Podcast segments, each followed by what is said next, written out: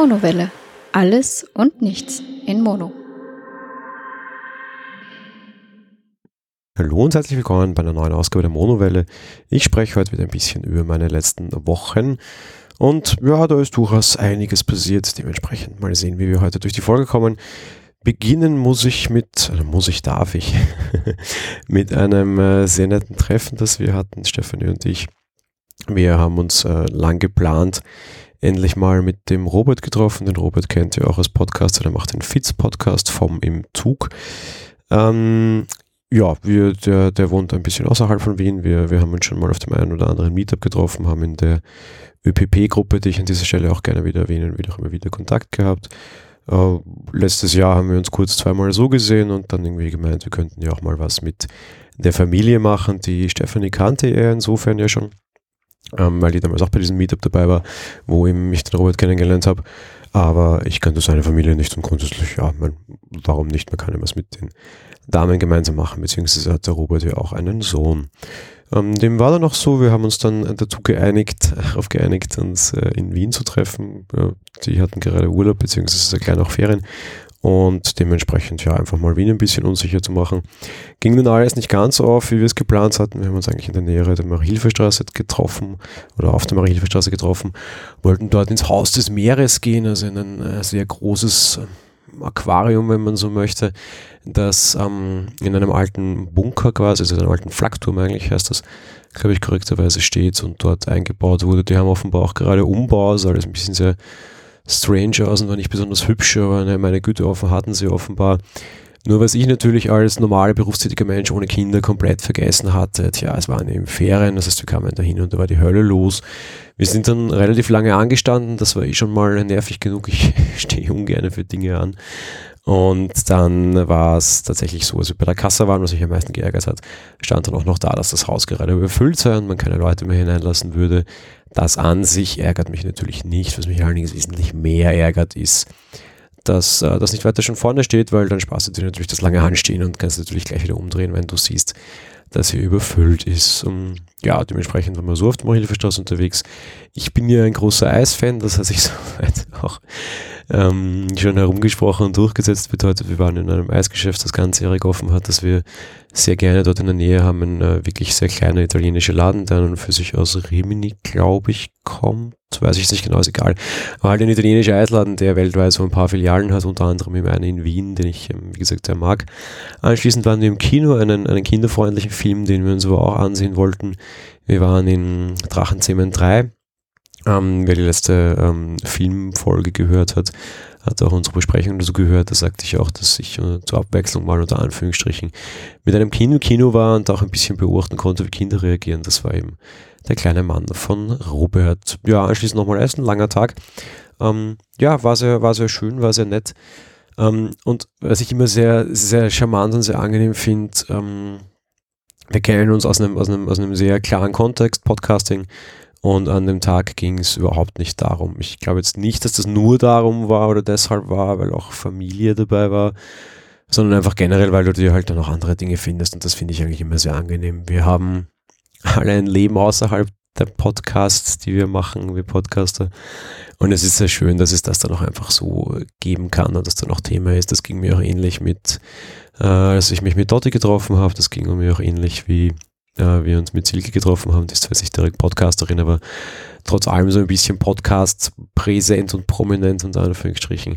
Und reden tust du dann aber halt über ganz normal weltliche, menschliche Dinge, von irgendwie Tagesgeschehen bis hin zu tatsächlich privaten Dingen, die ich hier sicherlich auch nicht ausbreiten werde. Und das finde ich halt einfach unheimlich angenehm und ist ja eigentlich das, worum es tatsächlich gehen soll, meiner Meinung nach. Ja, kurz danach ähm, hat es mich äh, tatsächlich komplett niedergestreckt, zwar nicht lang, aber dafür sehr heftig, ja, mehr oder minder heftig. Ähm, so an einem Samstagabend hat es mich ziemlich erwischt. Ich hatte das Gefühl, ich habe Fieber, ich habe auch Fieber gemessen, es war aber gar nicht so schlimm, nur irgendwie 38,5. Gefühlt hätte ich mich wesentlich schlechter, Sonntag war es nicht viel besser, dementsprechend blieb ich Montag zu Hause, bin zum Arzt und der hat mir eröffnet, dass ich eine Grippe hätte und zwar eine echte Grippe hätte. War da ein bisschen strange, das musste ich dann noch irgendwie feststellen, meinte so, ähm, ich bin an für sich äh, Grippe geimpft. Wie genau geht das und was bringt der Spaß dann überhaupt? Naja, klare Aufklärung, mit der ich dann auch leben konnte. Ähm, nur ca. 80% aller Grippe äh, Ansteckungen quasi werden durch diese Grippeimpfung verhindert. Es gibt natürlich auch immer wieder neue Viren, das war mir insoweit klar. Und äh, 20% gehen doch durch. Großer Vorteil, du hast das Ganze relativ kurz mit relativ schwachen Symptomen. Großer Nachteil bei echter Grippe natürlich, mit Medikamenten kannst du dich komplett brausen gehen, wie wir hier sagen würden. Das heißt, du hast keine Chance, da mit Medikamenten irgendwas dagegen zu tun. Man könnte natürlich Tamiflu geben, das geht aber nur die ersten 24 Stunden. Da ich am dritten Tag der ganzen Geschichte dann schon war, äh, brachte das natürlich sehr herzlich wenig. Ähm, dementsprechend gab es nur fiebersenkende Mittel, was das allergrößte Problem war. Gerade den, den Montag ging es mir dann wirklich dreckig. Habe dann äh, nochmal die Ärztin kontaktiert und gemeint, ähm, ist Fieber eigentlich was Schlechtes? Kam nur die Antwort, nein, nein, wieso, überhaupt nicht. Ich meinte, naja, wieso drücke ich es dann weg? Naja, weil Fieber ja unangenehm sei. Aber ich sage, naja, gar nicht so, weil einerseits A, ja, ich bin Diabetiker, eh klar, das heißt, ich habe nie unter Anführungsstrichen den Vorteil, nur eine Krankheit zu haben, beziehungsweise doch, das sind die guten Zeiten, wo ich sonst gesund bin, also jetzt zum Beispiel gerade. Aber wenn ich eben quasi eine, eine Krankheit habe, ist da immer eine zweite dabei, die natürlich ein bisschen in Wechselwirkung tritt. Und dieses ganze Fieber rauf, Fieber runter, Fieber rauf, Fieber runter, dieses komplette Hin und Her schmeißt mir auch den Zucker komplett, der ist dann eben auch einmal oben, mal unten. Und das geht körperlich total rein. Mir wäre es eigentlich lieber, ich müsste keine Fiebersenker nehmen und könnte mich unter Anführungsstrichen dem hingeben. Charmanter Vorteil, wenn du schon krank bist, ist es ja auch wurscht ich bin mehr oder minder so ein bisschen im Delirium und kriege mein, unter Anführungsstrichen, Elend nicht mit. Ich würde nach wie vor behaupten, jetzt nicht unbedingt so anstrengend zu sein, wenn ich krank bin. Heißt, ich bin dann mehr oder minder drei Tage lang herumgelegen, bin vor mich dahin gesicht und habe nicht viel gemerkt. Das war ganz angenehm, danach war es wieder erledigt. Im Endeffekt, ja, am Freitag war ich tatsächlich sogar wieder arbeiten. Die vier Tage waren dann mehr oder minder zum Streichen, aber ich habe sie Gott sei Dank gar nicht miterlebt. Irgendwie ein sehr komischer Krankheitsverlauf. Einerseits A, überhaupt keine Medikamente zu nehmen und das auszusitzen, macht man sonst ja so normalerweise ehrlich, also zumindest ich, nicht. Auf der anderen Seite, ja, irgendwie unangenehm, da irgendwie nichts dagegen tun zu können, nur zuzusehen. Vielleicht ist eigentlich das das, was mich mehr stört, dass ich es nicht in meiner Hand habe, sondern einfach warten muss. Und äh, das passt ähnlich zu der Geschichte von vorher, von wegen Warteschlange. In Warten bin ich nicht besonders gut. Hier in der letzten Folge hatte ich auch schon angekündigt, dass ich mir ein neues Haustier zulegen wollte oder das auch schon habe. Und zwar einen kleinen roten Fisch. Es ist ein roter geworden. Ähm, Foto findet ihr auch in den Shownotes, wenn es euch interessiert. Ja, am Ende war mein, mein, mein ursprünglicher Plan doch nicht so doof. Ich sagte ja, ich möchte ganz genau einen Fisch haben. Das fanden viele Menschen doof, bis man mir dann einen Kampffisch empfohlen ähm, den haben wir dann auch geholt. Die gibt es offenbar in so ziemlich jedem äh, Geschäft, wo es Fische gibt, gibt es auch die Dinge. Die werden auch dort schon in sehr kleinen Aquarien ausschließlich alleine gehalten. Als der Verkäufer dann kam und ich, also meinen Fisch hatte ich mir schnell ausgesucht, der Verkäufer hat dann natürlich gebraucht. Als dann der Verkäufer endlich kam, meinte ich auch, okay, was kann ich da jetzt noch dazu kaufen, damit dieser arme Fisch nicht alleine ist. Irgendwas Kleines oder irgendwelche Krebse oder Schnecken oder whatever. Meinte der nur, ja, es muss schon ganz klein sein und auf jeden Fall keine keine Flossen haben, weil die beißt er denen sonst ab, weil eben diese Dinge bekämpfen halt einfach alles, was in ihrem Territorium ist. Die leben zwar ganz gerne, also die leben gerne allein, die brauchen nicht viel Platz und die sind recht pfiffig, aber auf der anderen Seite eben alles, was ihr kleines Reich bedroht, wird grundsätzlich äh, attackiert und bekämpft. Darum heißen die Dinge eben auch so. Äh, Sage ich, okay, gut, eigentlich wollte ich nur einen Fisch alleine haben und sonst nichts ist mir gleich bevor ich aussprach, dann sogar ins Wort gefallen, meinte, ja, das wäre perfekt, da fühlt sich auf jeden Fall am wohl, wohlsten. Sagte ich, gut, passt, check, erledigt, dann äh, wird dieses Ding hier tatsächlich alleine gehalten. Ähm, ja, Stefanie hat das Aquarium sehr schön gestaltet. Ich habe schon gesagt, dass ich mich mit dem ich persönlich mich nicht großartig auseinandergesetzt hätte. Rückwirkend betrachtet ist es sehr gut, dass sie das tat, weil er sich offenbar recht wohl fühlt. Wir haben das Ding jetzt irgendwie drei, vier, fünf Wochen und äh, sein Aquarium hat auch sehr viele Umgestaltungen bereits erlebt. Da sind sehr viele Grünpflanzen drinnen. Zuerst hatte er keine Höhle, weil gar kein Platz mehr war vor lauter Grünzeugs. Mittlerweile hat er auch so eine kleine Dekoration drinnen, die als Höhle dient, so irgendwie ein halber kleiner ausgehöhlter Baumstamm quasi, in dem auch ganz gerne unterwegs ist. Ja, ähm, hat sehr stark das erfüllt, was ich äh, mir gedacht hatte. Das Ding steht, wenn ich im Büro sitze, so einen Meter von meinem Kopf entfernt, auch jetzt gerade. Es ist Gott sei Dank alles inklusive Pumpe leise genug, dass man es nicht hört. Das heißt, äh, eben, das ist auch jetzt an und beleuchtet. Und tatsächlich, während ich gerade podcaste, sehe ich nicht so wie sonst immer die letzten Jahre irgendwie gegen die Decke. Und irgendwann wird der Anblick langweilig, sondern ich sehe meinem Fisch zu. Was insofern nicht ganz funktioniert, weil offenbar zieht es alle Tiere immer sehr an, wenn ich spreche. Ich hatte das früher schon. Irgendwie Katzen hatte ich tatsächlich schon damals halt noch alle drei auf, auf meiner Brust liegen, sehr leise, während ich podcastete und sie das, das, das Reden offenbar anzog. Ähnlich auch bei einem Fisch, wenn ich hier sitze und quatsche, dann schwimmt er ganz kurz vor seiner Scheibe und sieht mir quasi zu, zumindest sieht so aus. Sonst, wenn ich nur normal da sitze, ist er recht belebt, die sind recht aktiv, zischen durch die Gegend herum. Ja, ich, ich bin ein bisschen überrascht, dass wir es geschafft haben, ihn nicht gleich irgendwie in der ersten Woche umzubringen, muss ich gestehen. Aber offenbar, ja, es geht ihm gut, er freut sich seines, seines kleinen Reichs hier alleine zu sein, äh, schießt sehr viel herum, ist ein sehr aktives Ding und auch die ein oder andere lustige Beobachtung gemacht. Äh, er spielt tatsächlich ein bisschen sein, sein Grünzeugs, ähm, gestaltet er gerne regelmäßig um und beschließt, dass irgendwelche Grashalme offenbar ausgezupft werden müssen oder was auch immer. Äh, was ich auch irgendwie lustig finde, ich habe mir noch nie in meinem Leben Gedanken darüber gemacht, wie Fische schlafen. Äh, mittlerweile weiß ich es als ich nach der ersten Nacht irgendwie wieder reinkam und nach dem Saal lag er seitlich auf dem Boden, wo ich mir schon dachte, uh, ist der jetzt tot?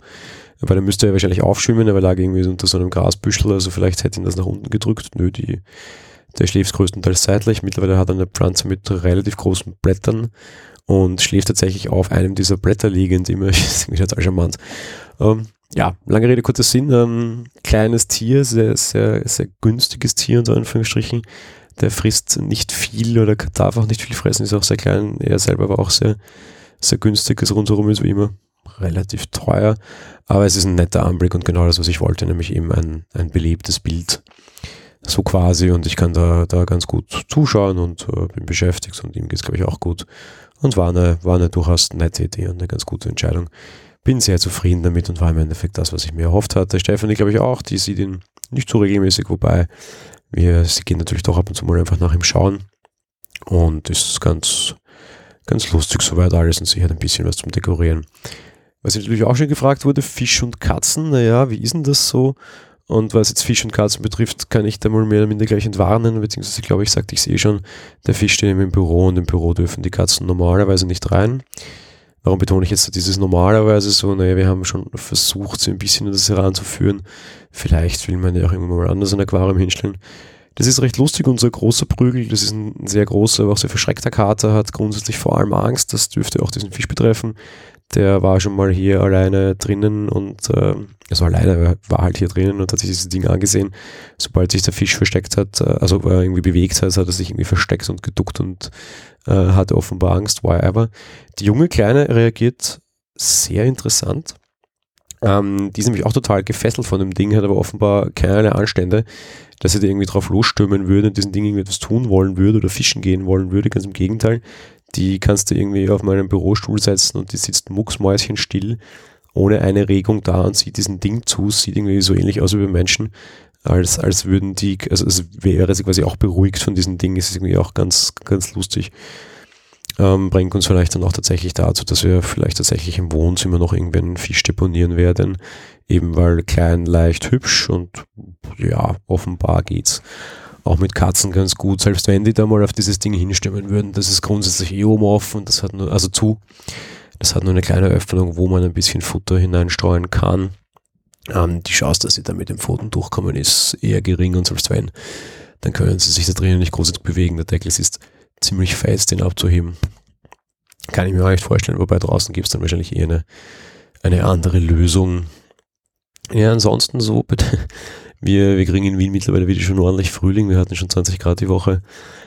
Was mich ein bisschen stört oder was ich ein bisschen schade finde, ich habe den Winter, glaube ich, ganz gut verbracht. Ich habe ja auch schon erzählt, dass ich hier so irgendwie seit langer Zeit mal tatsächlich ein ruhiges und besinnliches Weihnachten hatte, weil es ja insofern alles ganz nett und ganz schön war.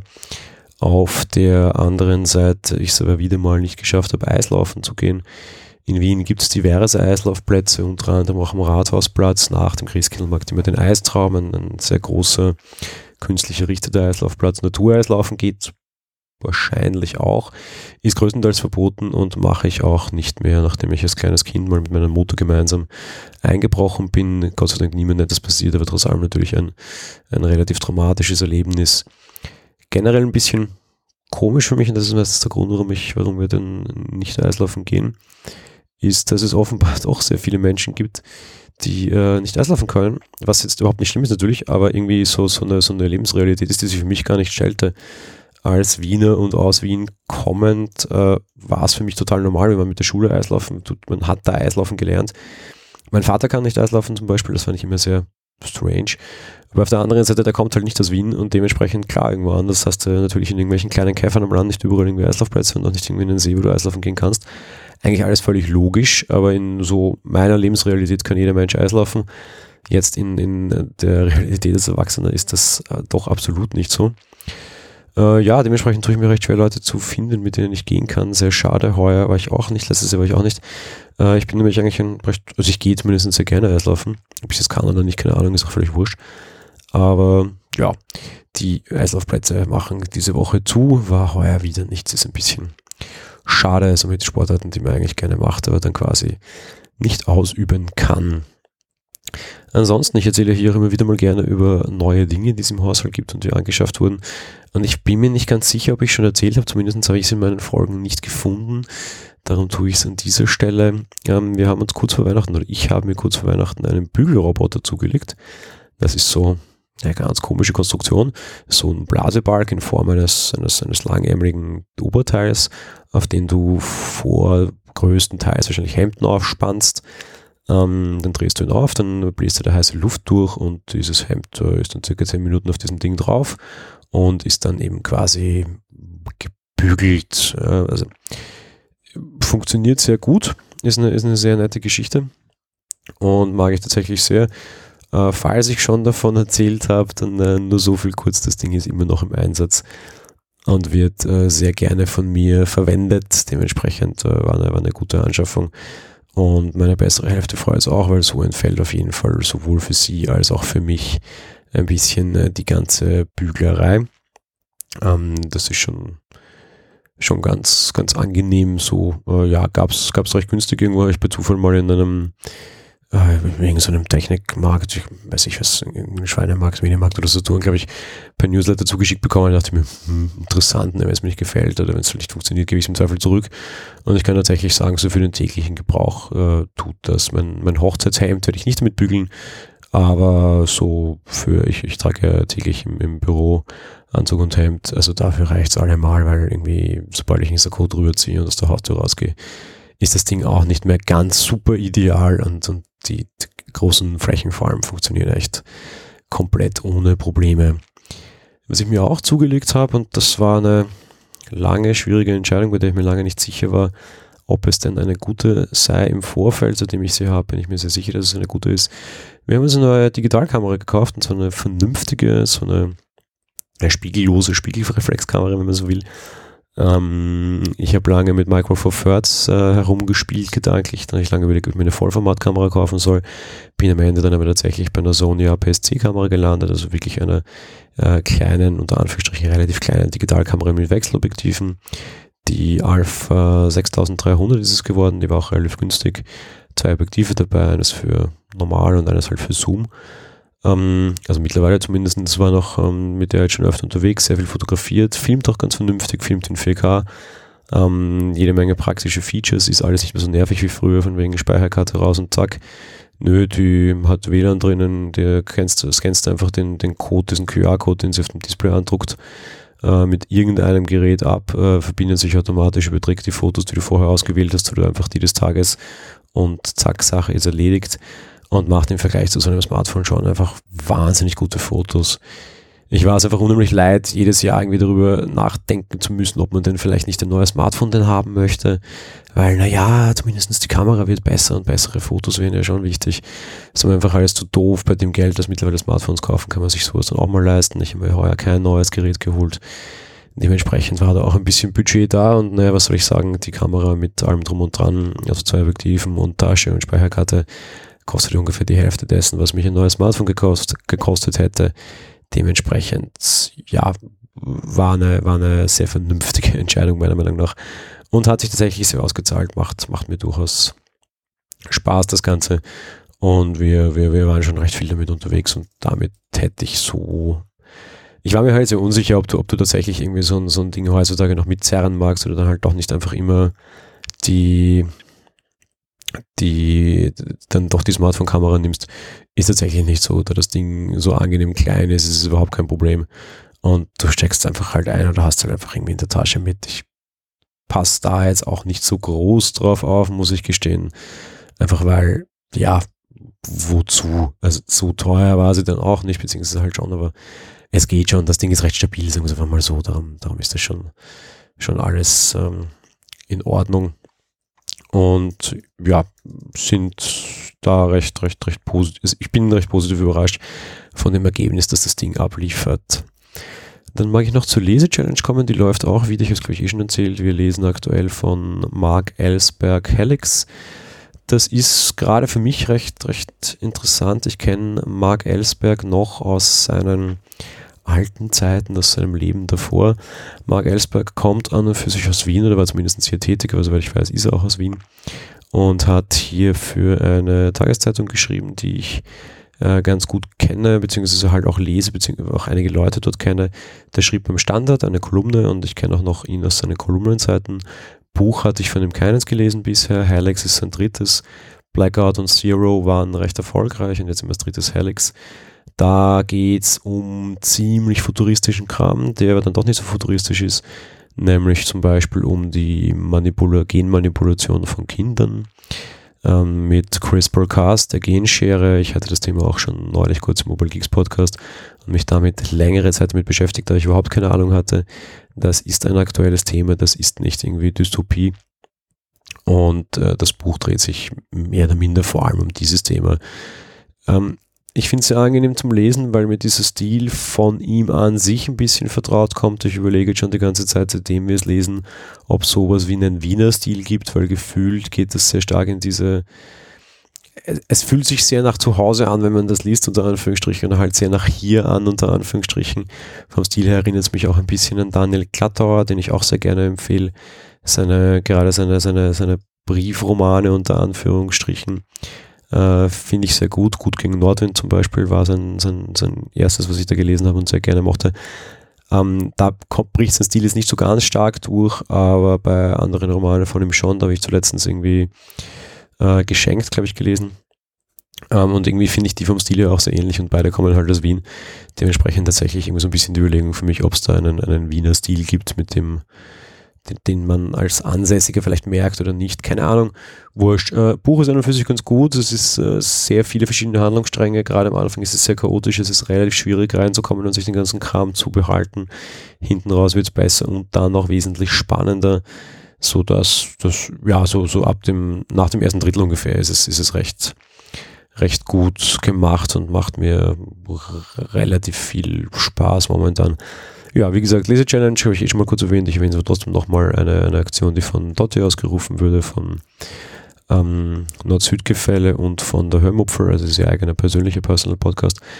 Und ja, da, da lesen ein paar Leute Bücher, die gemeinsam ausgewählt werden, diskutieren dann darüber, sprechen dann darüber, ein bisschen die Motivation der ganzen Geschichte, auch dass sie quasi wöchentliche Leseziele haben und man ähnlich wie in Trainingsgruppen zum Beispiel jetzt nicht einfach sagen kann, ach Gott, ist egal und dann am Ende eh nicht mehr zum zum Lesen kommt.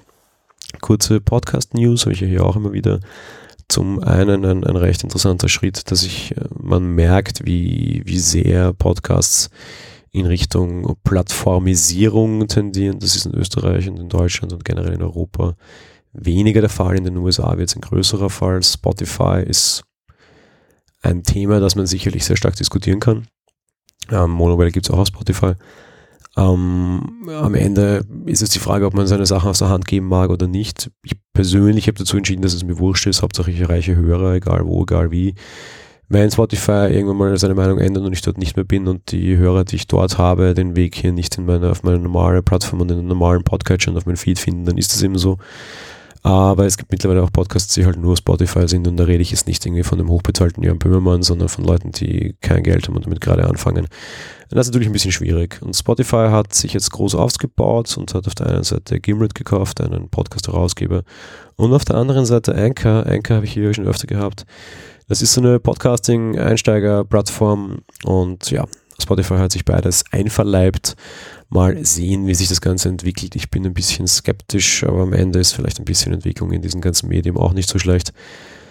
Zugegeben, jetzt gibt es das Ganze seit über zehn Jahren und es ist immer noch so ein bisschen Nischending, würde ich mal sagen. Ähm, ja, anderes passendes Thema dazu sind die Podcast-Websites von Radio Public. Ist vielleicht eine ganz gute Variante, mit der man ein bisschen äh, starten kann. Wenn ihr das denn vorhabt, schaut es euch an. Ich habe es in den Show Notes verlinkt. Ich bin mir noch nicht ganz sicher, was ich davon halten soll. Ich habe es zumindest mal ein bisschen ausprobiert man ist auf deren Plattform dann trotz allem und kann auch irgendwie da versuchen, äh, das da irgendwie raus zu, zu extrahieren, wobei es funktioniert einfach irgendwie mit Soundcloud, Anchor und Co. Also man muss nicht unbedingt alles bei denen hosten, äh, bieten einen relativ vernünftigen Service, da sowas zu bauen, bieten auch relativ vernünftige Analytics und halt auch einfach immer ein Thema bei Podcasts, das auch die Deutsche Welle immer sehr stark betrifft, das Thema Monetarisierung und dort wäre die Monetarisierung bereits eingebaut. Das wird für uns hier wahrscheinlich nicht funktionieren, weil deutsche Podcasts werden sich dort nicht monetarisieren lassen. Aber man kriegt immer so eine Seite mehr oder minder hinterhergeschmissen in der Hoffnung, dass das dann halt irgendwann mal auch für, für Monetarisierung eingesetzt wird. Zum Abschluss muss ich leider politisch werden. Ich halte es aber relativ kurz. Der Grund ist, dass ihr es auch noch woanders hören könnt, wenn ihr den mögt. Ähm, es geht um Artikel 13. Die EU möchte sogenannte Upload-Filter einführen. Das soll, gibt es immer wieder hin und her. Kurzfristig sah es aus, als möchte man das noch vor der Europawahl tun. Mittlerweile ist es so weit raus, offenbar, wobei das kann morgen auch schon wieder anders sein, dass dem nicht der Fall ist. Und äh, ja, sei es drum, wie sei. Unter Artikel 13 werden Uploadfilter eingeführt werden. Das bedeutet, dass Inhalte, die in äh, Netzwerken in die Höhe geladen werden, sofort beim Upload überprüft werden und wenn sie gegen gewisse Kriterien verstoßen, nicht veröffentlicht werden. Welche Kriterien sind das? Naja, aktuell reden wir hier über Urheberrechtsverletzungen. Es geht nicht um Kinderpornografie, es geht nicht um Terrorismus, es geht lediglich um Urheberrechtsverletzungen. Urheberrechte sollen dabei besser geschützt werden. Das bringt viele Probleme mit sich, wir können uns das vorstellen. Es sind schon Menschen sehr schlecht, irgendwie teilweise zum Beispiel Satire zu erkennen, Remixes zu erkennen, Kunst zu erkennen. Wenn wir das alles als Maschine überlassen werden, wird es sicherlich nicht besser werden. Auf der anderen Seite haben wir das Problem, dass sehr viele Services in der EU wahrscheinlich dann nicht mehr angeboten werden werden und dass äh, wir am Ende all den großen Traffic, den großen Internetkonzernen in die Hand spielen. Warum? Ein Anbieter von Upload-Filtern, nämlich Content ID, ist Google in Form von YouTube. Die werden ihre Technik an andere lizenzieren und das sicherlich auch sehr gerne und sehr günstig. Warum? Weil dann eben eine kleine Content-Bude ihren Content auch dort durchjagt, anstatt dass sie ihn ihnen vorenthält. Dementsprechend wird YouTube das sicherlich gerne nehmen und noch mehr über alle uns erfahren. Am Ende ist davon einerseits A, das Internet, so wie wir es kennen, in der Form von Services ein bisschen bedroht.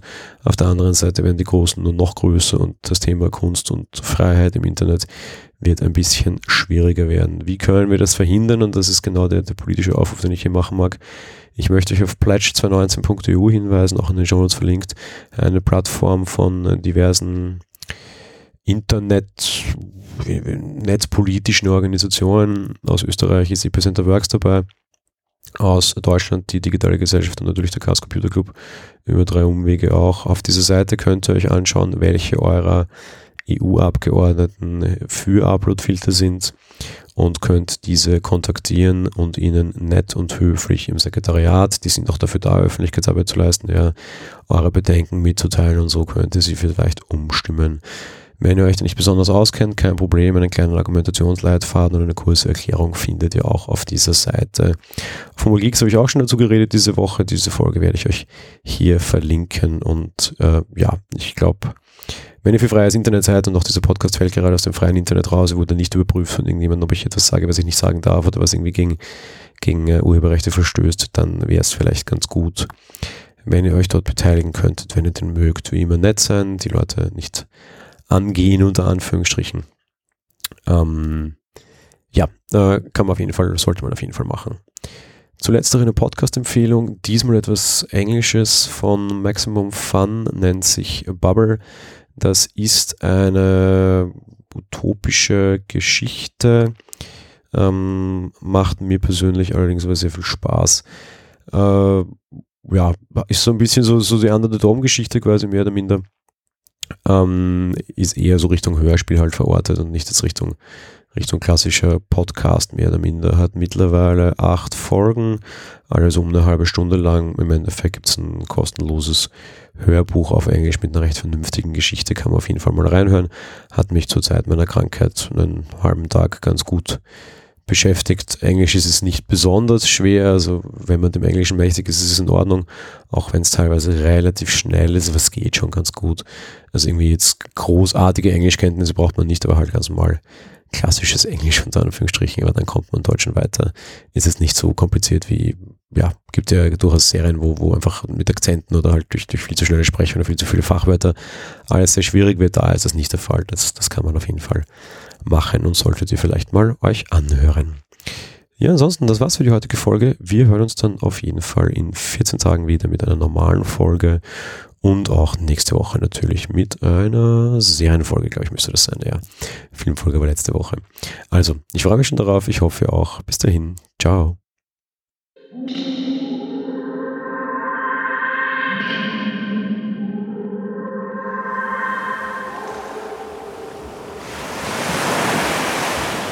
Monowelle ist ein kostenloser und privater Podcast von Jan Gruber. Mehr Informationen dazu findet ihr unter www.monowelle.at. Abonniert den Podcast mit iTunes oder dem Podcatcher eurer Wahl. Wir freuen uns über Kommentare auf der Webseite, Audiokommentare, Empfehlungen oder gar Bewertungen bei iTunes.